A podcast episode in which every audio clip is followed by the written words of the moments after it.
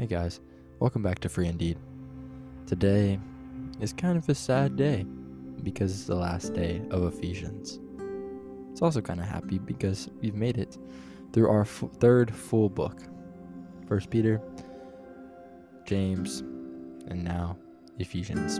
So let's read this final chapter and enjoy what the Lord has for us today. Children, obey your parents in the Lord, because this is right. Honor your father and mother, which is first commandment with a promise, that it may go well with you, and that you may have a long life in the land. And fathers, don't stir up anger in your children, but bring them up in training and instruction of the Lord. Slaves, obey your human masters with fear and trembling, in the sincerity of your heart as to Christ. Don't work only while being watched, in order to please men but as slaves of Christ, do God's will from your heart. Render service with a good attitude as to the Lord and not to men, knowing that whatever good each one does, slave or free, he will receive this back from the Lord. And masters treat them the same way, without threatening them, because you know that both their you know that both their and your master is in heaven, and there is no favoritism with him. Finally, be strengthened by the Lord and by his vast strength. Put on the full armor of God so that you can take a stand against the devil.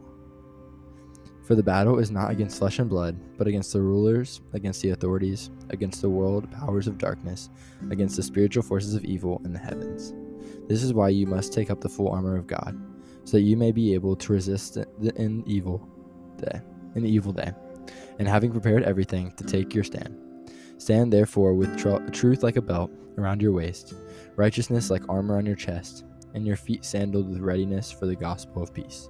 In every situation, take the shield of faith, and with it you will be able to extinguish, extinguish the flaming arrows of the evil one. Take the helmet of salvation and the sword of the Spirit, which is God's word. With every prayer and request, pray at all times in the Spirit, and stay alert in this. With all perseverance and intercession for all the saints. Pray also for me, that the message may be given to me when I open my mouth to make known with the boldness and mystery of the gospel. For this I am an ambassador in chains. Pray that I might be bold enough in him to speak as I should.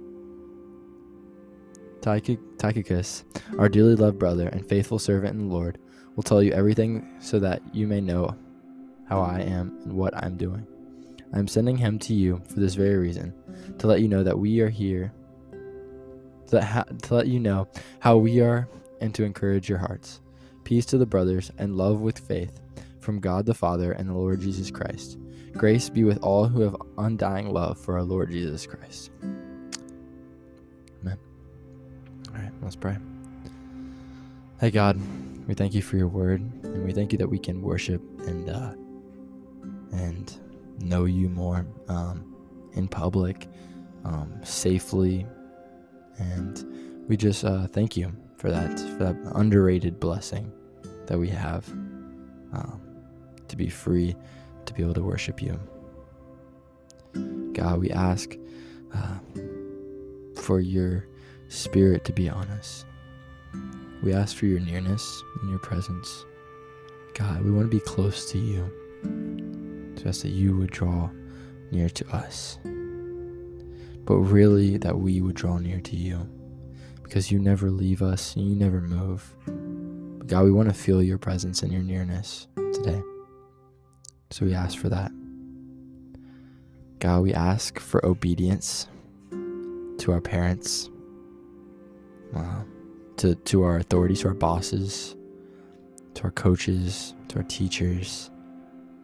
God, we ask for a righteous obedience, but also for the boldness to take stand for what is right. God, I personally ask for obedience and a lack of pride, for humility in my relationship with my parents. I ask that you would slow me down and that love would come from my lips and not anger, not malice, not evil intent. God, we ask for the for the for the uh God we ask for the full armor of God. It took me a second to remember what it was. We ask for your armor. For all of the things that are mentioned in this.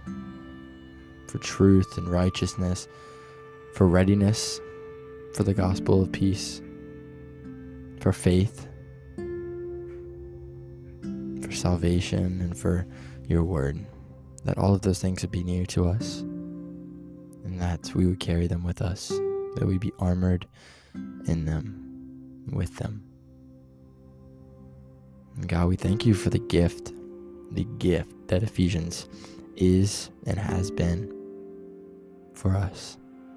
We thank you for Paul and his life, his ministry, and the encouragement that he brings to us as followers of you. God, we ask for his for the boldness that Paul showed us. We ask for that. We ask for the love that we can have in you. We ask to love you more each day. The more we know you, we just want to love you. And God, we thank you for what you're doing in our hearts and in our lives. We ask that you would continue